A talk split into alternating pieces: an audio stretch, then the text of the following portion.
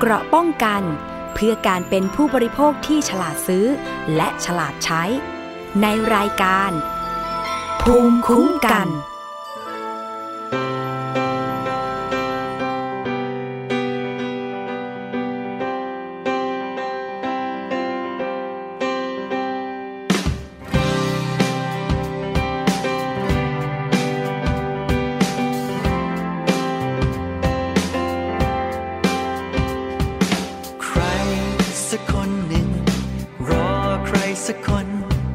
จะมาช่วยแบ่งดีร้าย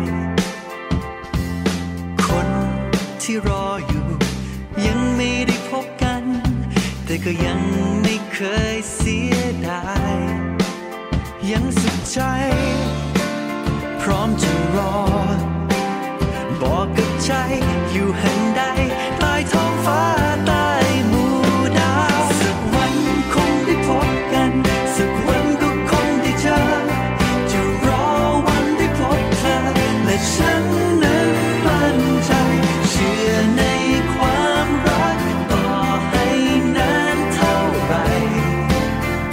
ไม่ว่าพรุ่งนี้จะเป็นยังไง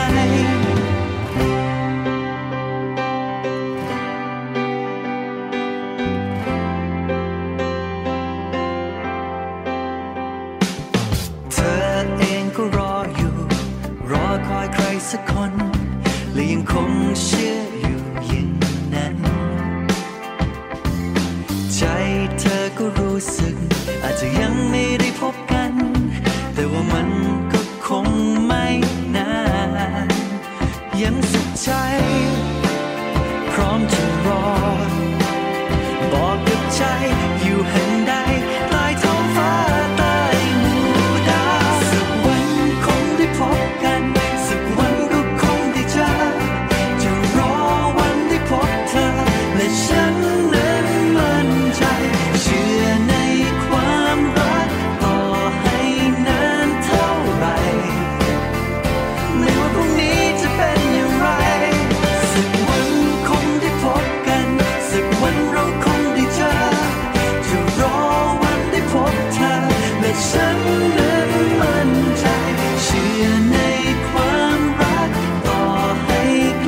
เท่าไรให้คำว่ารักนำทางเราไป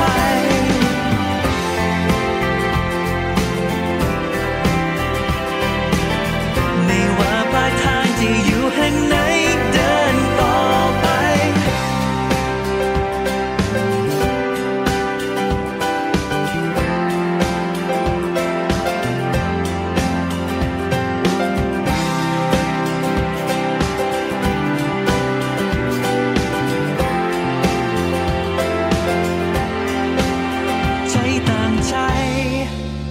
พร้อมจะรอคนที่มีหัวใจใกล้กันพร้อมจะรักจนกว่าวันนั้นบอกตัวเองอยู่แห่งใดใต้ท้องฟ้าใต้หมู่ดาวสักวันคงได้พบกันสักวันเราคงได้เจอจะรอวันได้พบเธอและฉันมั่นใจ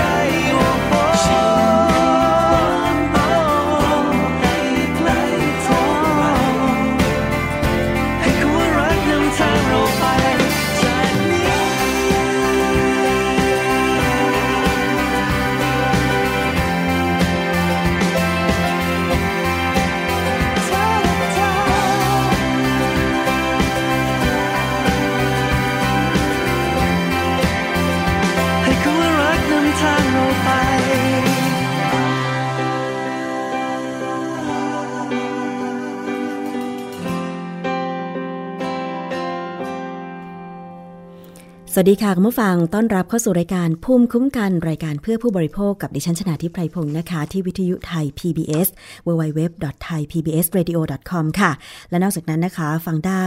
จากแอปพลิเคชันไทย พี บี เอส ด้วยสามารถดาวน์โหลดไปติดตั้งที่มือถือของคุณฟรีเลยนะคะไม่ว่าจะเป็นระบบ ไอ โอ เอส หรือว่า Android ค่ะ และสำหรับท่านที่อยู่ในต่างจังหวัดนะคะก็สามารถฟังเราได้ผ่านสถานีวิทยุชุมชนที่เชื่อมโยงสัญญาณนะคะไม่ว่าจะเป็นวิทยุชุมชนคนหนองย่าไซจังหวัดสุพรรณบุรี เอฟ เอ็ม หนึ่งร้อยเจ็ดจุดห้า เมกะเฮิรตซ์ค่ะสถานีวิทยุชุมชนปฐมสาครจังหวัดสมุทรสาคร เอฟ เอ็ม หนึ่งร้อยหกจุดสองห้า เมกะเฮิรตซ์สถานีวิทยุชุมชนคนเขาวงจังหวัดกาฬสินธุ์นะคะ เอฟ เอ็ม แปดสิบเก้าจุดห้า เมกะเฮิรตซ์สถานีวิทยุชุมชนวัดโพบลังจังหวัดราชบุรี เอฟ เอ็ม หนึ่งร้อยสามจุดเจ็ดห้า เมกะเฮิรตซ์ค่ะและที่ลำพูนค่ะฟังได้จากสองสถานีก็ได้แก่สถานีวิทยุชุมชนคนเมืองลี้นะคะ เอฟ เอ็ม หนึ่งร้อยสามจุดเจ็ดห้า เมกะเฮิรตซ์และสถานีวิทยุชุมชนเทศบาลทุ่งหัวช้างค่ะ เอฟ เอ็ม หนึ่งร้อยหกจุดสองห้า เมกะเฮิรตซ์นะคะวันนี้ก็เริ่มต้นด้วยเพลงเพราะๆนะคะจากโตศักดิ์สิทธิ์ใช่ไหมคะก็ขอบคุณช่างเทคนิคของเราด้วยนะคะคุณฝ้ายที่ช่วยเลือกเพลงเพราะๆแบบนี้ให้เราฟังตอนสายๆใกล้เที่ยงแบบนี้หลายคนก็เคลียร์งานกันไปบางส่วนแล้วใช่ไหมคะแต่ว่ายังคงต้องทำกันต่อก่อนที่จะไปพักเที่ยงมาดูเรื่องที่เราจะนำเสนอวันนี้กันบ้างค่ะคุณผู้ฟังเรื่องของฉลากอาหารตอนนี้เวลาเราซื้ออาหารที่อยู่ในภาชนะบรรจุเนี่ยนะคะก็มีฉลากที่จะแสดงรายละเอียดต่างๆไม่ว่าจะเป็นวันเดือนปีที่ผลิตส่วนผสมใช่ไหมคะวันที่ผลิตวันหมดอายุแล้วก็ที่อยู่ของผู้ผลิตรวมถึงปริมาณของสารต่างๆที่อยู่ใน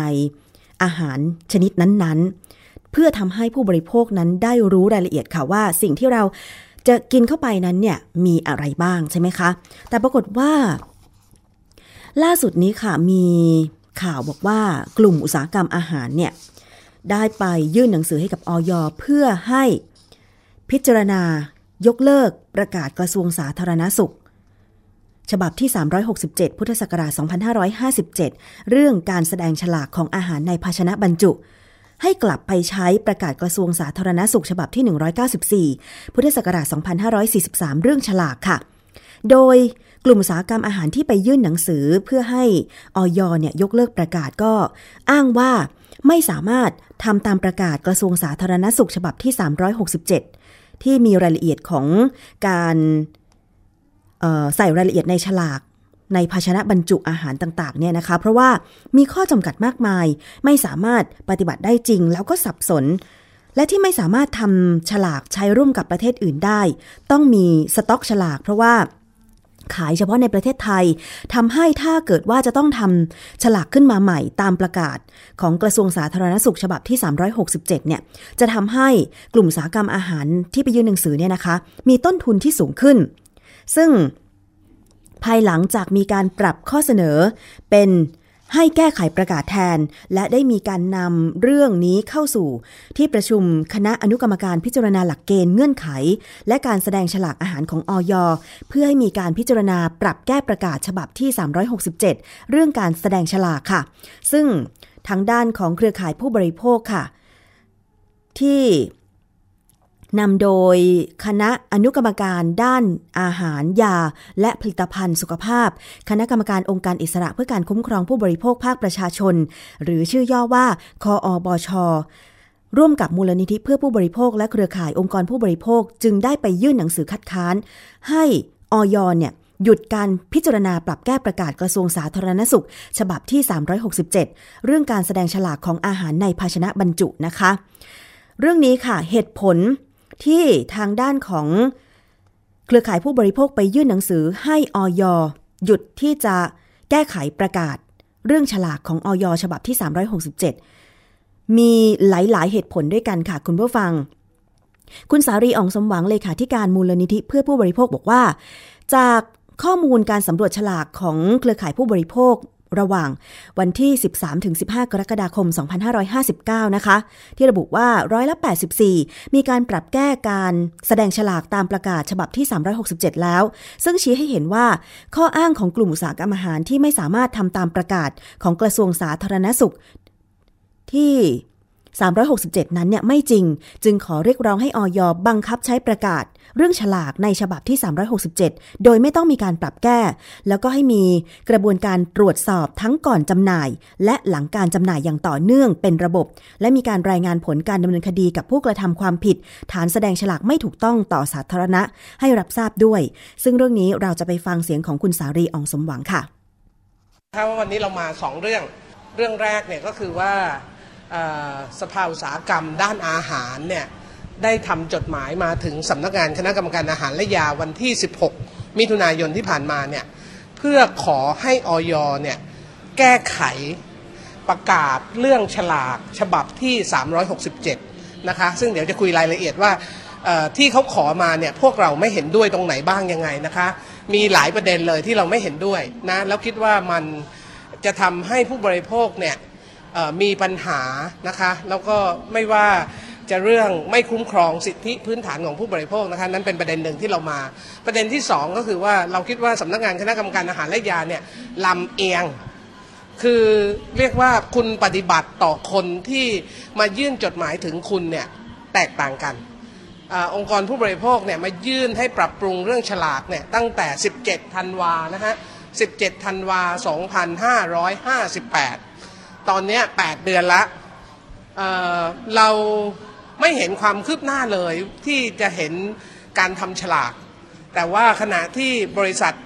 สภาอุตสาหกรรมเนี่ยเพิ่งยื่นจดหมายไปเมื่อสิบหกมิถุนายนเองอย.นัดประชุมแล้วนะฮะตอนนี้อนุอาหารเนี่ยอนุฉลากเนี่ยนัดประชุมเพื่อดูว่าจะแก้ตามเขายังไงแล้วที่ดูในเอกสารเนี่ยก็เรียกว่าเป็นการแก้ตามที่สภาอุตสาหกรรมขอมาทั้งนั้นเลยนะฮะเพราะนั้นแต่ว่าส่วนหนึ่งสภาอุตสาหกรรมที่เขาขอเนี่ยเป็นประเด็นที่อาจจะเรียกว่าขอเพื่อที่จะตามข้อเสนอของธุรกิจอาหารที่อยู่ในประชารัฐนะคะเพราะนั้นเราคิดว่าเราก็อยากเรียกร้องไปถึงสภาอุตสาหกรรมด้วยนะคะว่าคุณควรเป็นต้นแบบประเทศไทยเป็นประเทศผู้ผลิตอาหารเพราะฉะนั้นการที่เรามีฉลากที่ดีมีอาหารที่ดีมีคุณภาพเนี่ยจะยิ่งได้รับความเชื่อถือค่ะนั่นคือเสียงของคุณสารีอองสมหวังนะคะทั้งนี้ทั้งนั้นค่ะการที่เครือข่ายผู้บริโภคได้ไปยื่นหนังสือเกี่ยวกับเรื่องของการให้อย.หยุดที่จะปรับแก้ไขนะคะตามประกาศของกระทรวงสาธารณสุขฉบับที่สามร้อยหกสิบเจ็ดว่าด้วยเรื่องของฉลากการแสดงฉลากอาหารในภาชนะบรรจุนะคะมีรายละเอียดต่างๆมากมายค่ะก็ไปฟังจากคุณพัชระแก้วกล้านะคะนักวิชาการของมูลนิธิเพื่อผู้บริโภคค่ะตัวประกาศนะครับฉบับสามร้อยหกสิบเจ็ดนะครับหรือประกาศประกาศเรื่องฉลากในภาชนะบรรจุนะครับเป็นประกาศที่ออกมาเมื่อสองปีที่แล้วนะครับก็จะมีผลบังคับใช้แบบเอ่อเต็มตัวคือไม่มีผ่อนผันเนี่ยวันที่สี่ธันวาคมปีนี้นะครับตอนนี้อยู่ในช่วงการผ่อนผันซึ่งจากที่ผ่านมาเนี่ยเราได้มีการสำรวจข้อมูลเรื่องฉลากอาหารนะครับเราเราก็พบว่ามันมีการกระทำตามประกาศเนี่ยไปแล้วมาหนึ่งร้อยแปดสิบสี่นะครับจากหนึ่งร้อยเอ็ดตัวอย่างที่เราเก็บเมื่อเดือนที่แล้วนะครับเราพบว่ามีมีการทำได้ตามประกาศทุกประการนะครับก็จะมีแค่ร้อยละสิบ สิบสี่เออสิบหกนะครับที่ยังคงไม่ได้ปรับเปลี่ยนแต่ว่าในรายละเอียดของการปรับแก้เนี่ยมีหลายประการเอออย่างที่หนึ่งเนี่ยที่เขาอยากปรับแก้ก็คือในเรื่องของการแสดงเลข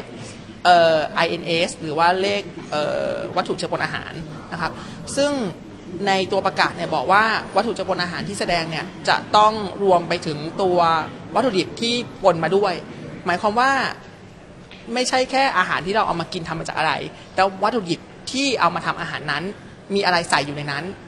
พรบนี้บอกว่าต้องแสดงด้วยซึ่งตัวนี้เนี่ยเป็นสิ่งที่ผู้ประกอบการรู้สึกว่ามันมันเกินไป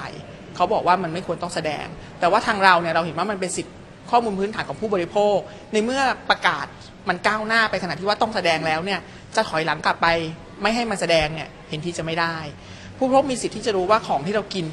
ข้างในคืออะไรฉะนั้นเรื่องนี้เนี่ยเราไม่เห็นด้วยและอยากให้คงไว้คงไว้เหมือนเดิมนะประการต่อมาเนี่ยคือเรื่องของการแสดงสารก่อภูมิแพ้นะครับประกาศฉบับใหม่มีคำพูดระบุชัดเจนว่า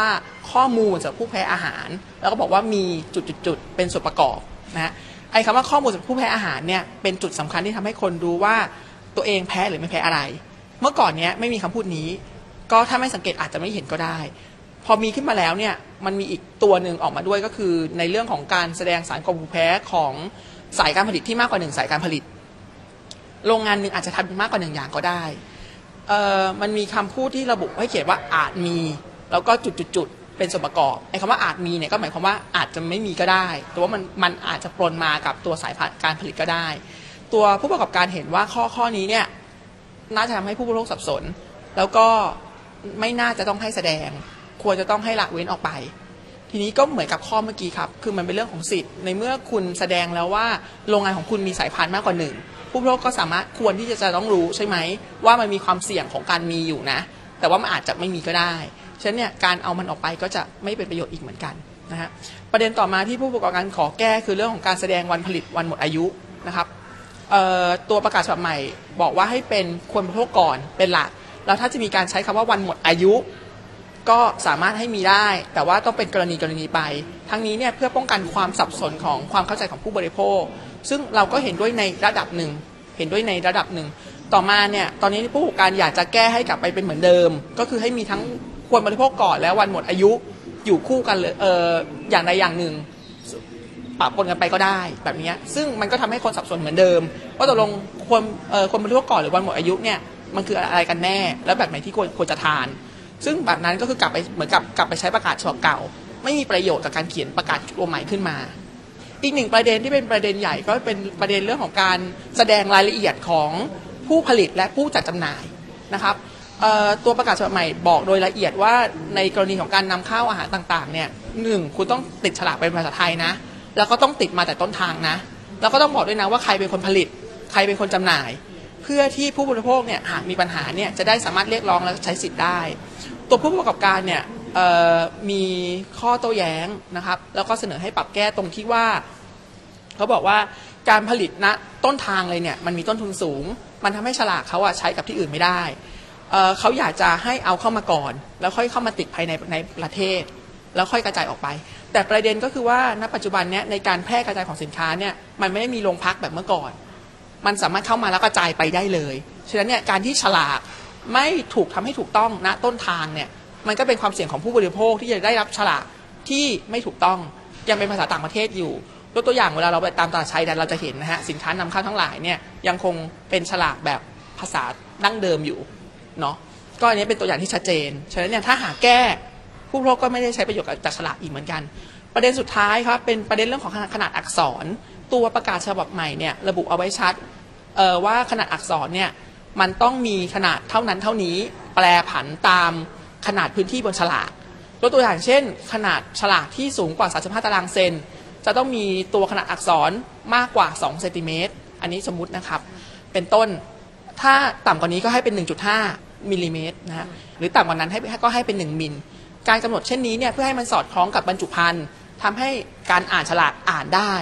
ทีนี้ข้อโต้แย้งก็คือว่ามันทำไม่ได้จริงโดยเฉพาะตัวตัวผลิตภัณฑ์ที่เล็กเขาเขาโต้แย้งมาอย่างนั้นแต่จากการสำรวจที่เราเคยไปสำรวจมาเราพบว่ามีผู้ประกอบการที่ทำได้แล้วก็ทำได้ดีด้วยก็คือแม้แม้ฉลากจะเล็กเนี่ยแต่ตัวหนังสืออ่านได้นะฮะฉะนั้นการเอามันออกก็คือการกลับไปใช้ฉลากแบบเก่านั่นเองซึ่งไม่เป็นประโยชน์อีกเหมือนเดิมเพราะผู้บริโภคก็จะอ่านไม่ออกแล้วก็ไม่รู้เรื่องอีกเหมือนเดิม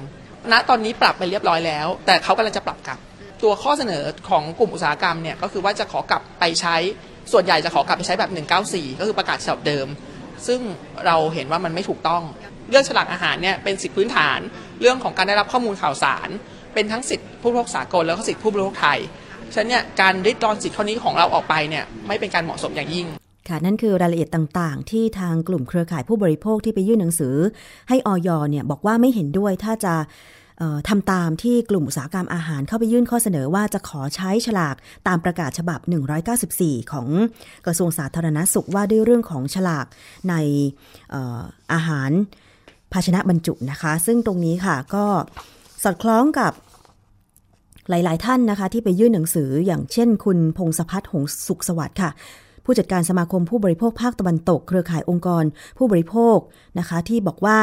ตอนนี้เนี่ยอย.กำลังทำให้เกิดการปฏิบัติแบบสองมาตรฐานขึ้นในการพิจารณาดำเนินงานภายใต้ข้อเสนอของกลุ่มผู้ที่มีส่วนได้ส่วนเสียที่แตกต่างกันค่ะที่ผ่านมาเครือข่ายองค์กรผู้บริโภคก็เคยส่งหนังสือให้อย.พิจารณาปรับแก้ประกาศเรื่องการแสดงฉลากของอาหารดัดแปลพันธุกรรมตั้งแต่ปลายปีสองพันห้าร้อยห้าสิบแปดค่ะจนกระทั่งบัดนี้ผ่านมาเกือบเก้าเดือนแล้วอย.ดำเนินการแค่ทำหนังสือขอข้อคิดเห็นการแสดงฉลากของอาหารดัดแปลพันธุกรรมไปยังหน่วยงานและองค์กรต่างๆที่เกี่ยวข้องแต่ว่ากับประเด็นเรื่องของการขอให้กลับไปใช้ฉลากตามประกาศเดิม การแก้ไขการแสดงฉลากอาหารในภาชนะบรรจุที่กลุ่มอุตสาหกรรมอาหารซึ่งเป็นกลุ่มของภาคธุรกิจได้เรียกร้องให้มีการปรับแก้เนี่ยอย.กลับใช้เวลาแค่หนึ่งเดือนในการจัดให้มีการประชุมคณะอนุกรรมการด้านฉลากเป็นการเฉพาะเพื่อให้มีการพิจารณาปรับแก้ตามข้อเรียกร้องซึ่งก็เห็นว่าการทำแบบนี้เนี่ยนะคะนำมาซึ่งคำถามว่าอย.ดูแลใครกันแน่ระหว่างผลประโยชน์ของผู้บริโภคที่ประชาชนทั่วไปกับผลประโยชน์ของภาคธุรกิจนะคะทางด้านของดร.ทิพวรรณ ปริญญาสิริค่ะผู้อำนวยการสำนักอาหารสำนักงานคณะกรรมการอาหารและยานะคะก็เป็นตัวแทนรับมอบหนังสือจากเครือข่ายผู้บริโภคนะคะแล้วก็รับปากว่าจะนำประเด็นดังกล่าวเข้าหารือในที่ประชุมในเรื่องที่ยังไม่ชัดเจนไปฟังเสียงของดร.ทิพวรรณค่ะเรื่องเรื่องข้อเสนอจากผู้บริโภคนะคะมูลนิธิผู้บริโภคเราก็จะรับไปวันนี้ก็จะไปพิจารณานะบางส่วนที่ยังไม่ชัดเราก็จะทำให้ชัดขึ้นบางส่วนที่ที่เป็นประโยชน์ทั้งสองฝ่ายนะคะเรื่องเรื่องวันหมดอายุนะทางทางสภาเขาเสนอว่าขอให้มีวันหมดอายุก็รับรับข้อเสนอไว้นะคะเดี๋ยววันนี้ประธานก็จะพิจารณาอย่างรอบคอบเป็นประโยชน์กับทุกฝ่ายนะคะแล้วก็ค่ะอันนี้ก็เป็นในส่วนของการยื่นหนังสือแล้วก็การรับหนังสือไปนะคะทั้งนี้ค่ะคณะกรรมการองค์การอิสระเพื่อการคุ้มครองผู้บริโภคภาคประชาชนหรือคอบช.และเครือข่ายผู้บริโภคทั่วประเทศบอกว่าจะตรวจสอบเรื่องนี้อย่างเข้มข้นค่ะจะไม่ปล่อยให้มีการทำลายการคุ้มครองผู้บริโภคและสิทธิผู้บริโภคอย่างเด็ดขาดนะคะซึ่งรายละเอียดของข้อเท็จจริงต่างๆเนี่ยนะคะก็คือประกาศกระทรวงสาธารณสุขฉบับที่สามร้อยหกสิบเจ็ดพุทธศักราชสองพันห้าร้อยห้าสิบเจ็ดเรื่องการแสดงฉลากของอาหารในภาชนะบรรจุประกาศใช้ในราชกิจจานุเบกษาเมื่อหกมิถุนายนสองพันห้าร้อยห้าสิบเจ็ดบังคับใช้เมื่อพ้นกำหนดหนึ่งร้อยแปดสิบวันนับจากวันที่ประกาศในราชกิจจานุเบกษาและให้ใช้ฉลากเดิมที่เหลืออยู่ต่อไปแต่ไม่เกินสองปีซึ่งวันสุดท้ายของการใช้ฉลากแบบเดิมก็คือวันที่สี่ธันวาคมสองพันห้าร้อยห้าสิบเก้านี้เพราะฉะนั้นก็ต้องติดตามเรื่องนี้อย่างใกล้ชิดในฐานะผู้บริโภคนะคะเพราะว่าทุกวันนี้เนี่ยวิถีชีวิตของคนเรานั้นเปลี่ยนไปใช่ไหมคะเราไม่ได้ปรุงอาหารกันสดๆหรือว่าไปซื้อจากตลาดอะไรกันอีกต่อไปแล้วบางคนก็อาศัย เอ่อ เรื่องของอาหารสำเร็จรูปใช่ไหมคะเพราะฉะนั้นมันจึงบรรจุอยู่ในภาชนะบรรจุซึ่งฉลากเนี่ยมีความสำคัญมากถ้าไม่มีการแสดงรายละเอียดสิ่งที่เป็นประโยชน์กับผู้บริโภคเนี่ยนะคะจะทำให้เราไม่รู้เลยว่าเรากินอะไรเข้าไปนะคะไม่ว่าจะเป็นเรื่องของสารที่ก่อภูมิแพ้อย่างที่คุณพัชระได้กล่าวไปว่าตามประกาศฉบับใหม่ของกระทรวงสาธารณสุขฉบับที่สามร้อยหกสิบเจ็ดเนี่ยมีการระบุว่าผู้ผลิตอาหารเนี่ยนะคะจะต้องเอ่อระบุด้วยว่าใส่อะไรลงไปที่อาจจะก่อให้เกิดเป็นการแพ้อาหารได้เพราะบางคนเนี่ยไม่เหมือนกันสุขภาพไม่เหมือนกันใช่ไหมคะอย่างเราไม่แพ้แต่บางคนแพ้มีเหมือนกันนะคะคุณผู้ฟังแพ้แบบอาหารบางชนิดบางคนแพ้กุ้งใช่ไหมคะแต่บางคนแพ้ผักบางชนิดอะไรอย่างเงี้ยคือถ้าเขาเผลอกินเข้าไปเนี่ยแน่นอนว่าต้องมีอาการแน่ๆแล้วอาจจะเป็นอันตรายกับสุขภาพของเขาได้เพราะฉะนั้นเนี่ยการที่จะมาอ้างว่าทำไม่ได้ต้องมีต้นทุนสูงในการที่จะทำฉลากใหม่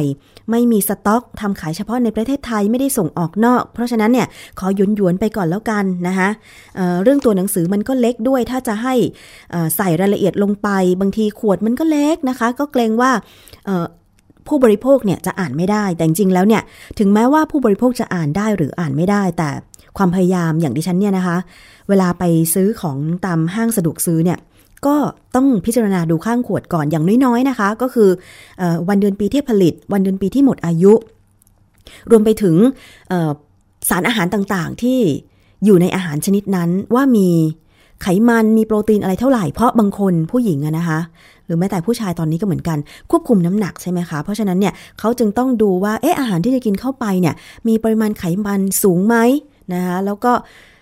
มีอะไรบ้างแบบนี้เป็นต้นเพราะฉะนั้นเนี่ยเรื่องของฉลากจึงเป็นสิ่งที่สำคัญเดี๋ยวเรามาเกาะติดกันนะคะว่าอย.หลังจากรับเรื่องไปนะคะจากเครือข่ายผู้บริโภคว่าที่เรียกร้องว่าไม่ควรที่จะปรับแก้รายละเอียดต่างๆตามประกาศกระทรวงสาธารณสุขฉบับที่สามร้อยหกสิบเจ็ดเรื่องการแสดงฉลากนะคะเป็นอย่างไรบ้างทั้งๆที่ก็มีข้อมูลว่าผู้ประกอบการอุตสาหกรรมอาหารเนี่ยทำไม่ได้อยู่เพียงแค่ไม่กี่ไม่กี่เปอร์เซ็นต์เท่านั้นแต่ส่วนใหญ่ก็ทำได้แล้วเพราะฉะนั้นเนี่ยอย.จะเห็นด้วยกับตรงนี้หรือไม่ว่าไม่ปรับแก้นะคะเดี๋ยวเราจะตามกันต่อค่ะเรื่องของฉลากนะคะอีกเรื่องนึงมีมาดู หลายวันก่อนนะคะคุณผู้ฟังดิฉันก็เคยเห็นข้อความที่แชร์กันในโซเชียลมีเดียเกี่ยวกับการที่ใช้บริการรถไฟฟ้าสายสีม่วงนะคะที่วิ่งมาจากบางบัวทองถึงเตาปูนใช่ไหมคะซึ่งตอนนี้เปิดให้บริการแล้วตั้งแต่ต้นเดือนสิงหาคมที่ผ่านมาแต่ปรากฏว่ามันมีปัญหาตรงที่จุดเชื่อมต่อบริเวณสถานีสุดท้ายก็คือสถานีเตาปูนบางคนเนี่ยจะต้องไปต่อรถใต้ดินนะคะที่สถานีบางซื่อสถานีรถไฟบางซื่อนะคะมันมีปัญหาตรงที่ว่ามันไม่เชื่อมต่อกันเพราะฉะนั้นเนี่ยจึงต้องใช้บริการรถสาธารณะตอนนี้เขามีรถเมล์ขสมกไปจอดให้บริการรับส่งผู้โดยสารระหว่างสถานีรถไฟฟ้าสายสีม่วงจากเตาปูนเนี่ยนะคะไปถึงสถานีรถไฟฟ้าใต้ดินตรงบางซื่อแต่ปรากฏว่าถ้าเป็นชั่วโมงเร่งด่วนหรือคนใช้เยอะๆเนี่ยนะคะมีปัญหาก็คือรอรถนานซึ่งทางผู้สื่อข่าวของไทย พี บี เอส ค่ะคุณวิภูษาเนี่ยก็ได้ไปทดลองใช้บริการรถไฟฟ้าสายสีม่วงที่เอ่อเปิดให้บริการแล้วแล้วก็ไปเชื่อมต่อรถใต้ดินของขสมกเนี่ยนะคะเอ่อก็บอกว่าจริงๆแล้วมันมีปัญหาเหมือนกันในช่วงเวลาเร่งด่วนติดตามรายงานเรื่องนี้จากคุณวิภูษาค่ะหากตั้งต้นการเดินทางโดยรถไฟฟ้าสายสีม่วงเส้นทางคลองบางไผ่เตาปูนที่สถานีแยกนนทบุรีหนึ่งเพื่อไปยังสถานีรถไฟฟ้าใต้ดินบางซื่อในเวลา เจ็ดนาฬิกาซึ่งเป็นช่วงที่การจราจรติดขัดเปรียบเทียบกับการเดินทางโดยใช้รถยนต์ส่วนบุคคลในช่วงเวลาเร่งด่วนแบบนี้ใช้เวลาเพียงยี่สิบห้านาทีในการเดินทางเท่านั้นแต่หากใช้รถยนต์ส่วนบุคคลต้องผ่านแยกแครายแยกวงสว่างและแยกเตาปูนที่มีปริมาณรถยนต์หนาแน่นซึ่งการจราจรติดขัดต้องใช้เวลานานกว่าหนึ่งชั่วโมงแต่จุดเชื่อมต่อระหว่างรถไฟฟ้าสายสีม่วงที่สถานีเตาปูนไปยังสถานีบางซื่อของรถไฟฟ้าใต้ดินยังไม่เชื่อมต่อกันผู้โดยสารมีทางเลือกสองทางทางแรกคือการใช้รถไฟดีเซลรางที่สถานีบางซ่อนใช้เวลาประมาณแปดนาทีในการเดินทางไปที่สถานีบางซื่อแต่หากเลือกวิธีที่สองคือการใช้บริการของรถโดยสารปรับอากาศของขสมกผู้โดยสารต้องใช้เวลาประมาณสามถึงห้านาทีในการเดินทางหรือขึ้นอยู่กับสภาพการจราจรในช่วงเวลานั้นแต่ปัญหารถติดทำให้ผู้ใช้บริการรถไฟฟ้าสายสีม่วงโพสต์ข้อความบน Facebook ระบุว่าผู้โดยสารต้องรอรถเมล์นานบริเวณจุดเชื่อมต่อระหว่างรถไฟฟ้าสายสีม่วงสถานีเตาปูนที่จะเชื่อมต่อไปยังรถไฟฟ้าใต้ดินสถานีบางซื่อผู้โดยสารหลายคนบอกว่าบางครั้งต้องรอรถเมล์เป็นเวลานานทำให้เลือกใช้บริการรถไฟเชื่อมต่อไปยังสถานีบางซื่อแทนเพราะมีความรวดเร็วกว่าก็ก็รอนานประมาณกี่นาทีได้อะคะก็ประมาณสักสิบนาทีอะค่ะอยากเขาแก้ปัญหาอะไรบ้างไหมคะอยากตรงนี้เหรอคะเชื่อมต่อค่ะก็ถือว่าสะดวกแต่ว่ามันมีปัญหาแค่รถติดอะค่ะแต่ว่าก็ดีที่เขาบริการอีกสถานีคือบางซ่อนใช่ป่ะคะก็ดีแต่ว่าเวลามันอาจจะช้านิดนึงผู้ช่วยผู้อำนวยการฝ่ายการเดินรถขสมกระบุว่าการให้บริการที่ไม่เพียงพอเกิดจากสภาพการจราจรในช่วงเช้าที่ติดขัดและมีการซ้อมพระราชทานปริญญาบัตรเพื่อแก้ปัญหาจึงได้จัดรถเพิ่มอีกสามคันรวมเป็นสิบแปดคันวิ่งรับส่งผู้โดยสารในช่วงเวลาเร่งด่วนเราเองจะเอารถส่วนหนึ่งมาทำรองไว้อีกสามคันเดิมทีที่รพม.เนี่ยมีรถวิ่งอยู่สิบห้าคันด้วยกันนะครับก็จะเพิ่มวันละสามคันตั้งแต่วันนี้เป็นต้นไปนะครับถ้าขาดช่วงไหนก็จะจัดรถสำรองเข้ามาเสริมทันทีก่อนหน้านี้จุดเชื่อมต่อที่มีปัญหาระหว่างสองสถานีการรถไฟฟ้าขนส่งมวลชนแห่งประเทศไทยหรือรฟม.ได้จัดบริการระบบขนส่งเสริมเพื่อให้บริการผู้โดยสารโดยมีรถโดยสารปรับอากาศขสมกวิ่งให้บริการทั้งวันส่วนการให้บริการรถไฟปรับอากาศดีเซลรางของการรถไฟจะวิ่งให้บริการจากสถานีรถไฟฟ้าบางซ่อนวันจันทร์ถึงวันเสาร์ระหว่างเวลา หกนาฬิกาสามสิบนาทีจนถึง เก้านาฬิกาสามสิบนาทีและในช่วงเย็นเวลา สิบหกนาฬิกาสามสิบนาทีถึง ยี่สิบนาฬิกาสามสิบนาทีวิภูษาสุขมากไทย พี บี เอส รายงานค่ะก็เป็นความพยายามในการที่จะแก้ไขปัญหาจุดเชื่อมต่อระหว่างรถไฟฟ้าสายสีม่วงกับรถไฟใต้ดินตรงสถานีบางซื่อนะคะบางครั้งเนี่ยเวลาเราใช้บริการรถสาธารณะปัญหาจุกจิกกวนใจอย่างเช่นคนเยอะต้องไปเข้าคิวรอรถนานจึงทำให้หลายคนเนี่ยนะคะพอ มีความสามารถในการที่จะซื้อรถส่วนตัวไม่ว่าจะเป็นรถมอเตอร์ไซค์หรือว่ารถยนต์เนี่ยจึงหันไปใช้รถส่วนตัวกันมากขึ้นเพราะฉะนั้นการพัฒนาระบบขนส่งสาธารณะจึงเป็นเรื่องสำคัญที่ยังเป็นข้อด้อยของภาครัฐของเราอย่างมากเลยนะคะว่ามันบริการไม่ดีแล้วก็ไม่ครอบคลุมแล้วก็รวมไปถึงความไม่ปลอดภัยในชีวิตของผู้โดยสารอย่างเช่นเมื่อวานนี้คุณผู้ฟังมีรถเมล์ร่วมขสมกสายหกสิบแปดที่ไปพลิกคว่ำแล้วมีผู้บาดเจ็บที่น่าตกใจกว่านั้นก็คือพอไปตรวจวัดแอลกอฮอล์ของคนขับรถเมล์คันนั้นปรากฏว่ามีระดับแอลกอฮอล์ในเลือดเกินกว่าที่กฎหมายกำหนดนั่นหมายความว่าคนขับรถสาธารณะคนนี้ดื่มเครื่องดื่มแอลกอฮอล์ก่อนที่จะมาขับรถแล้วอย่างนี้ผู้โดยสารจะวางใจได้ยังไงว่าชีวิตของตัวเองจะปลอดภัยเรื่องนี้ตกใจมากเลยค่ะพอดิฉันได้เห็นข่าวทางโซเชียลมีเดียก่อนเลยนะคะว่ามีอุบัติเหตุเกิดขึ้นแล้วก็รถเมล์ร่วมบริการสายหกสิบแปดนะคะสีเหลืองที่วิ่งระหว่างบางลำพูถึงสมุทรสาครเนี่ยนะคะไปชนเข้ากับ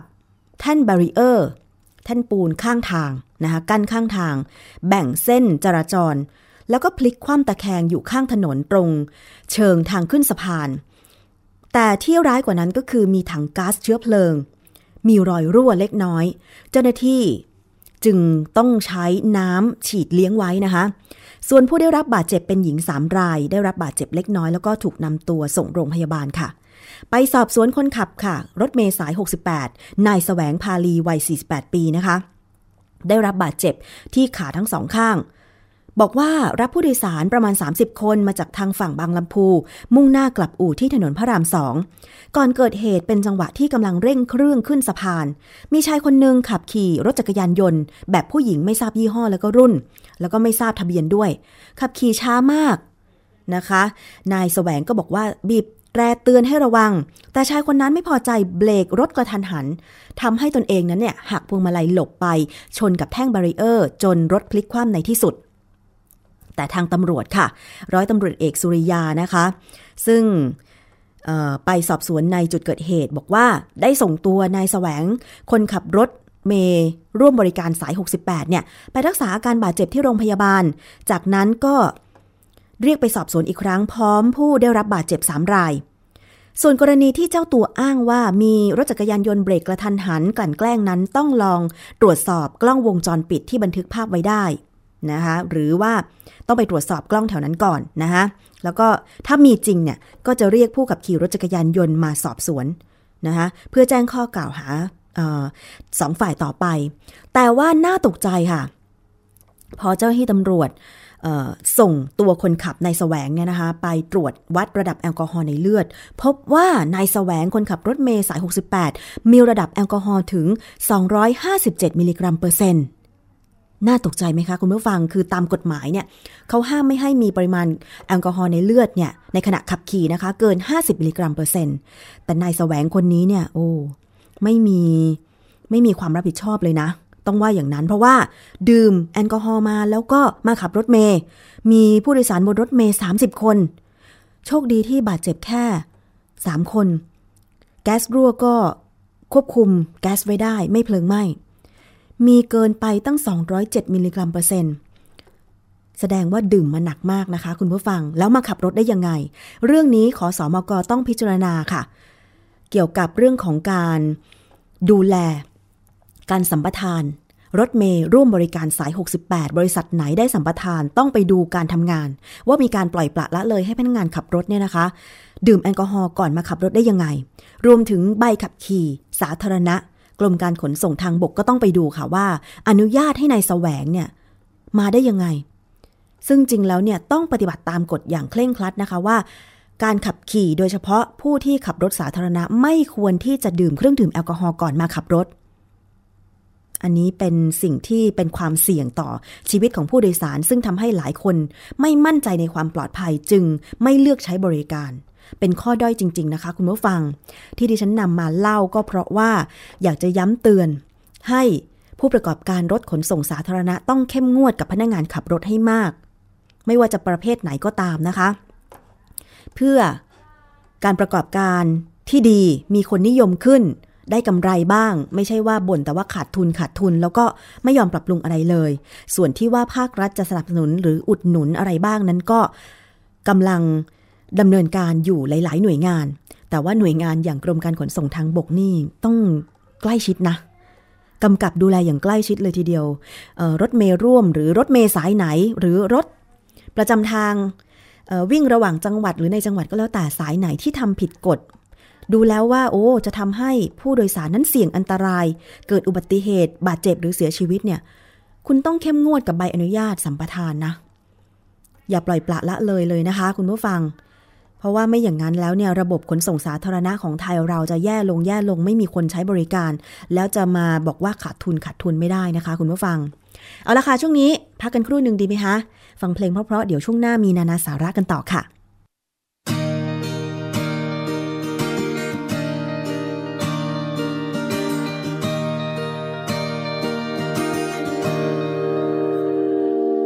ได้ฟังเรื่องราวของเธอ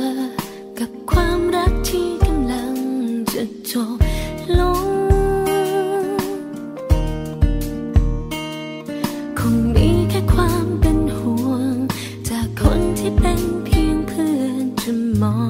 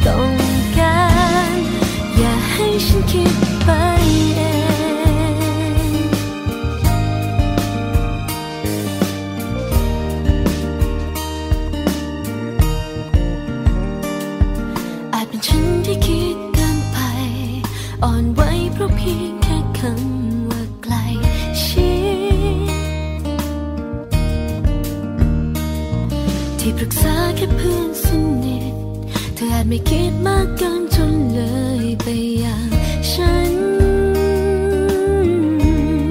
แต่เหมือนวันในบางครั้งที่เธอจ้องมองฉันคล้ายว่าเธอจะต้องการเป็นมากกว่านั้นและฉันก็เป็นแค่เพื่อนคนหนึ่งซึ่งภายในใจนั้นสับสนและยังมีคำถาม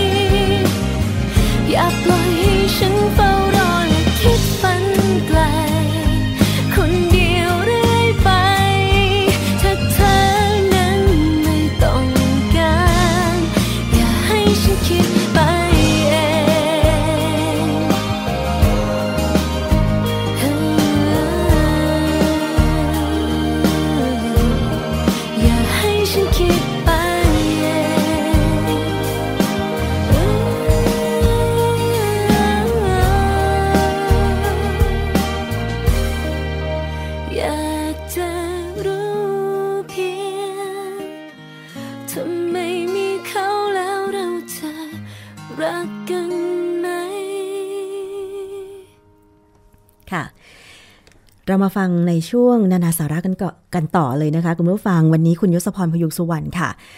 จะมาในเรื่องของการวางแผนในการทำอาชีพเสริมกันบ้างสำหรับคุณผู้ฟังที่สนใจนะคะเอ๊ะงานประจำก็ทำแต่ว่าอาชีพเสริมเราจะทำอะไรดีเผื่อว่าจะได้เป็นอาชีพในอนาคตได้นะคะไปฟังเรื่องนี้กันกับช่วงนานาสาระค่ะนานาสาระ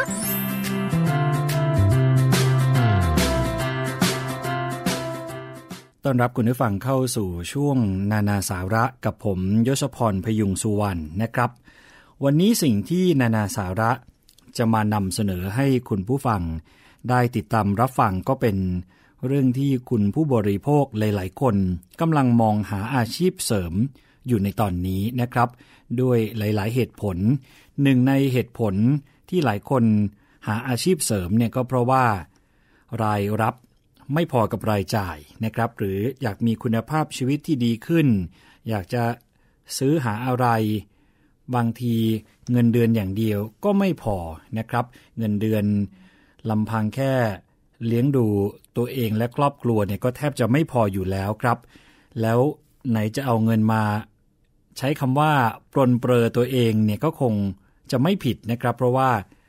เราก็คงอยากได้นู่นอยากได้นี่เพราะฉะนั้นเรื่องของอาชีพเสริมก็เป็นสิ่งที่หลายคนคิดไว้ว่าอยากจะทำเพื่อเพิ่มรายได้ให้กับตัวเองซึ่งก็เป็นเรื่องดีนะครับถ้าไม่ทำให้งานหลักหรืองานประจำของเรานั้นเสียไปวันนี้นานาสาระก็เลยจะมาแนะนำเพื่อให้ได้เห็นว่าการวางแผนในการสร้างอาชีพเสริมและเพิ่มรายได้ให้กับตัวเรานั้นจะต้องรู้ในเรื่องไหนบ้างนะครับคุณผู้ฟังสิ่งหนึ่งเลยที่เรารู้และท่องจำมาตลอดว่าจะมีเงินไว้ใช้ในยามแก่เฒ่าหรือจะมีสตางค์ไว้ซื้อหาสิ่งของที่เราอยากได้ก็ต้องเก็บต้องออมแต่ปัจจุบันนี้การออมก็ไม่ใช่ว่าจะตอบโจทย์ได้ซะทีเดียวนะครับถึงแม้ว่าการออมจะเป็นพื้นฐานสำคัญของการสร้างความมั่งคั่งก็จริงแต่ถ้าพิจารณาให้ดีเนี่ยจะพบนะครับว่าคนที่ออมเงินเก่งอย่างเดียวจะไปมีอนาคตการเงินร่ำรวยเทียบเท่ากับคนที่มีรายได้สูงและออมเงินเยอะด้วยก็คงเป็นเรื่องยากนะครับหรือหลายคนที่บอกว่าโอ้ฉันเป็นคนที่เก็บเงินเก่งออมเงินเก่งคือออมเงินได้มากกว่าปกติคือราวๆมากกว่าร้อยละยี่สิบถึงสามสิบของรายได้ต่อเดือนติดต่อกันเป็นเวลานานที่พูดถึงนี้หมายถึงกลุ่มคนที่มีรายได้น้อยถึงปานกลางนะครับบอกว่าเป็นคนออมเงินเก่งมากสามารถออมได้เดือนหนึ่งเนี่ยร้อยละยี่สิบถึงสามสิบของเงินเดือนถ้าทำได้ก็เป็นเรื่องดีแต่ก็อีกนั่นแหละนะครับว่าอาจจะส่งผลให้คุณภาพชีวิตของเราแย่ลงเนื่องจากต้องบีบรัดค่าใช้จ่ายในแต่ละเดือนมากจนเกินไปเรื่องนี้ก็เลยเป็นสิ่งที่มนุษย์เงินเดือนหรือว่าคนที่เป็นลูกจ้างประจำควรจะให้ความใส่ใจเป็นพิเศษนะครับเพราะว่าโดยพื้นฐานแล้วเนี่ยกลุ่มนี้มักมีรายได้คงที่ในแต่ละเดือนพอข้ามปีก็ได้เงินเดือนขึ้นประมาณ สามถึงสิบสองเปอร์เซ็นต์ จากปีก่อนหน้าหรือถ้าโชคดีก็อาจจะได้เงินโบนัสประมาณ สองถึงสิบ เท่าของเงินเดือนแล้วแต่ผลประกอบการของแต่ละบริษัทนะครับซึ่งถ้าเราใช้ข้อมูลที่ว่านี้มาคำนวณเงินที่เราจะมีในอีกสิบหรือยี่สิบปีข้างหน้าก็จะช่วยให้คุณผู้ฟังเห็นภาพชัดขึ้นนะครับว่าเราจะมีคุณภาพชีวิตที่ดีอย่างที่ตัวเองตั้งใจหรือไม่ถ้าตอบตัวเองว่าไม่น่าจะใช่หรือไม่แน่ใจเนี่ยทางออกของปัญหานี้ก็อยู่ที่การหารายได้เพิ่มนะครับเกิดคำถามอีกเหมือนกันว่ารู้อยู่ว่าต้องหารายได้เพิ่มแต่คราวนี้วิธีการในการหารายได้เนี่ยจะต้องทำยังไง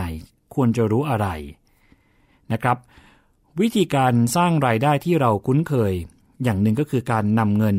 ไปลงทุนในสินทรัพย์ต่างๆให้ได้ผลตอบแทนในรูปแบบดอกเบี้ยเงินปันผลส่วนต่างราคาหรือว่าค่าเช่าซึ่งก็ถือว่าเป็นเรื่องที่ควรทำนะครับแต่ว่าข้อจำกัดของการลงทุนก็คือว่า มันเป็นการสร้างผลตอบแทนจากเงินที่เราสะสมมาดังนั้นครับ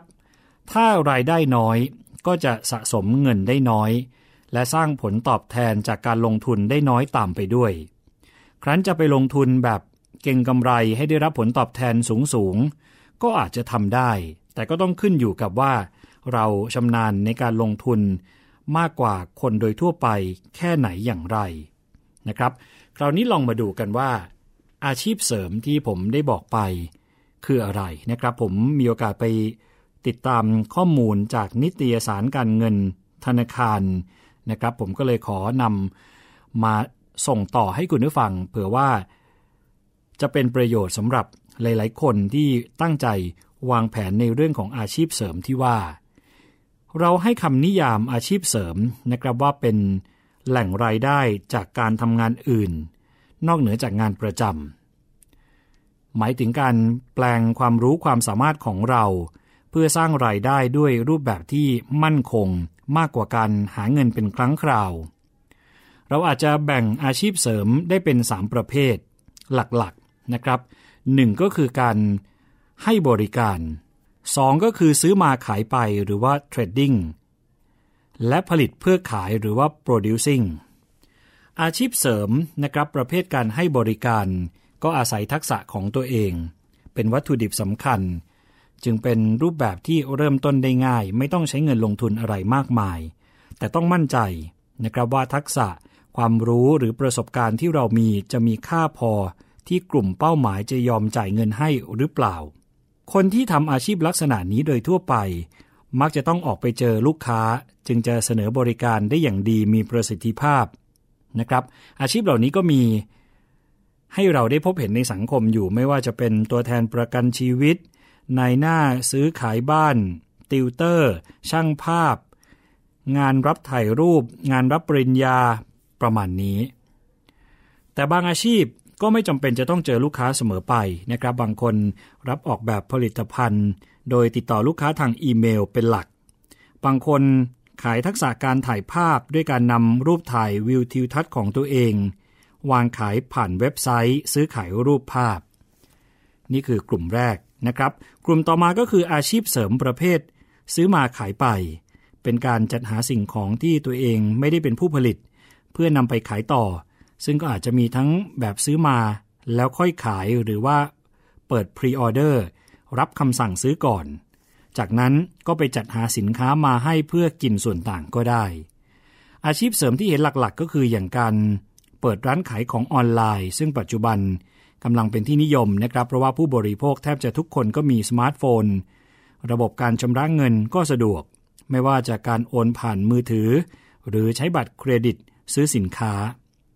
นอกจากนี้ครับต้นทุนการเริ่มต้นที่จะมีร้านค้าออนไลน์ต่ำมากแต่มีศักยภาพในการเข้าถึงลูกค้าในวงกว้างก็เลยทำให้ลบข้อจำกัดการเปิดร้านแบบเดิมนะครับที่ต้องไปตระเวนหาเช่าห้องแถวในทำเลดีๆซึ่งก็แลกมาด้วยค่าเช่าที่แสนแพงหัวใจสำคัญของอาชีพเสริมประเภทนี้ที่คุณผู้ฟังน่าจะต้องรู้ไว้ก็คือว่าการกำหนดกลุ่มเป้าหมายและเข้าใจเทรนด์ความต้องการนะครับเพื่อที่จะจัดหาสินค้ามานำเสนอได้ถูกจังหวะถ้าสินค้าประเภทไหนเริ่มเอาหรือว่าหลุดเทรนด์ก็จะยิ่งต้องหูไวตาไวเพื่อจะเร่งปล่อยสินค้าตัวนั้นให้รวดเร็วนะครับนี่คือประเภทที่สองประเภทที่สามก็คืออาชีพเสริมประเภทผลิตเพื่อขายเป็นการนำวัตถุดิบต่างๆนะครับมาสร้างเป็นสินค้าแล้วจำหน่ายอาชีพที่เราเห็นบ่อยก็เช่นการปลูกผักไฮโดรโปรนิกส์คอนเฟลกหรือว่าป๊อปคอร์นเคลือบรสนะครับเสื้อผ้าสำหรับคุณผู้หญิงในวัยทำงานรวมทั้งงานฝีมือต่าง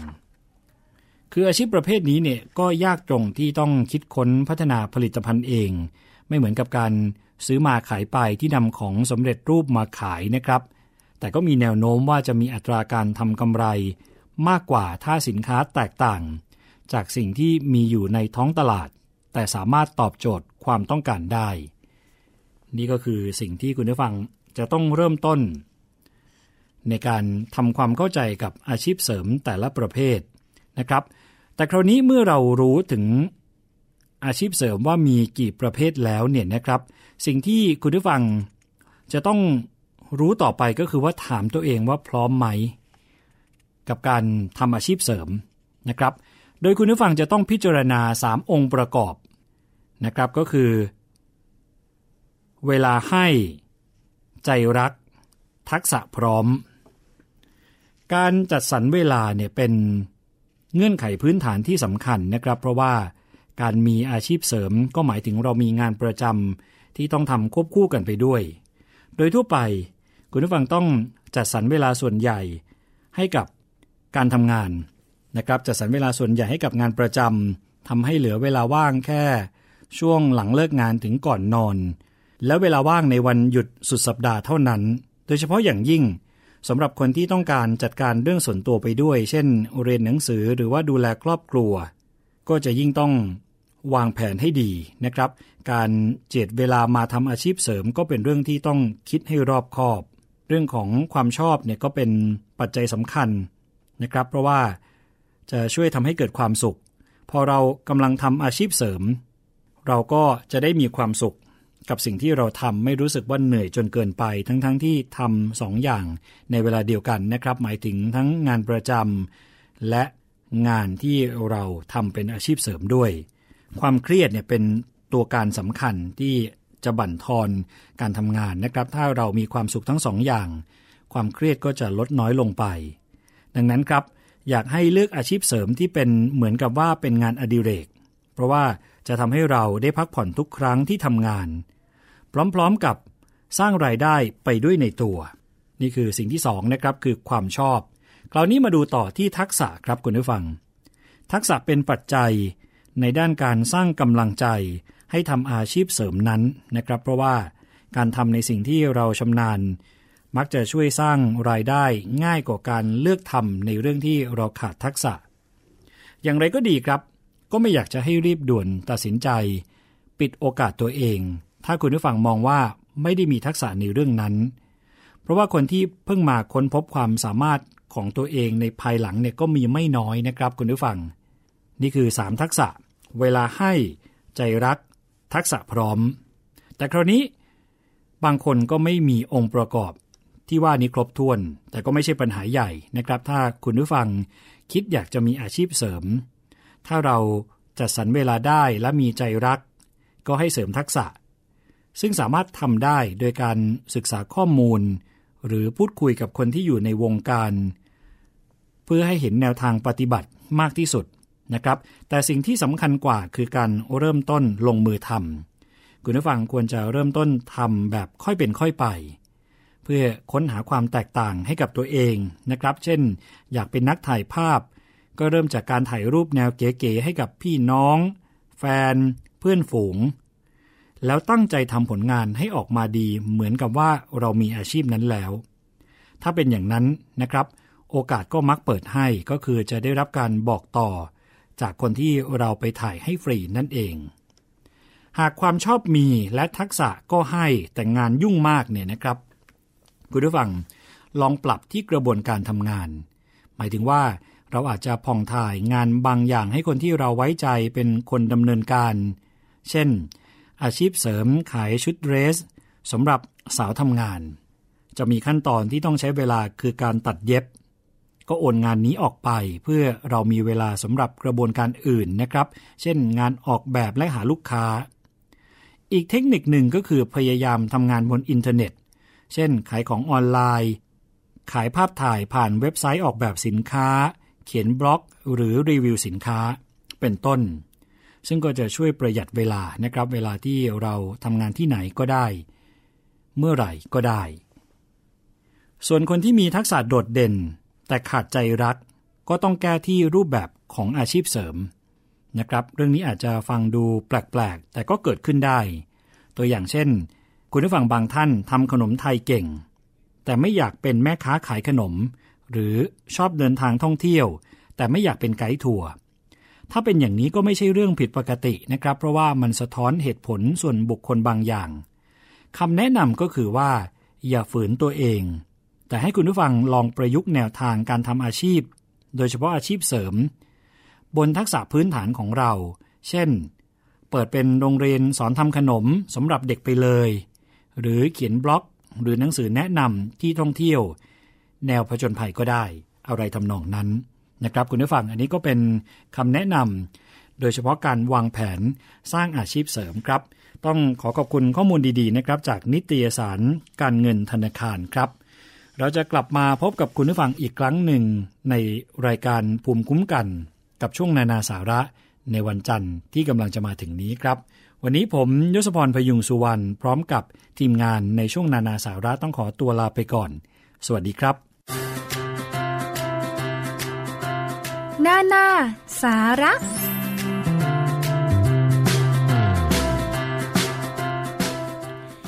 ค่ะนี่คือทั้งหมดของรายการภูมิคุ้มกันรายการเพื่อผู้บริโภคสำหรับวันนี้นะคะขอบคุณสำหรับการติดตามรับฟังกับวิทยุไทย พี บี เอส ดับเบิลยู ดับเบิลยู ดับเบิลยู ดอท ไทย พี บี เอส เรดิโอ ดอท คอม และวิทยุที่เชื่อมโยงสัญญาณนะคะดิฉันชนาธิไพพงษ์ลาไปก่อนสวัสดีค่ะ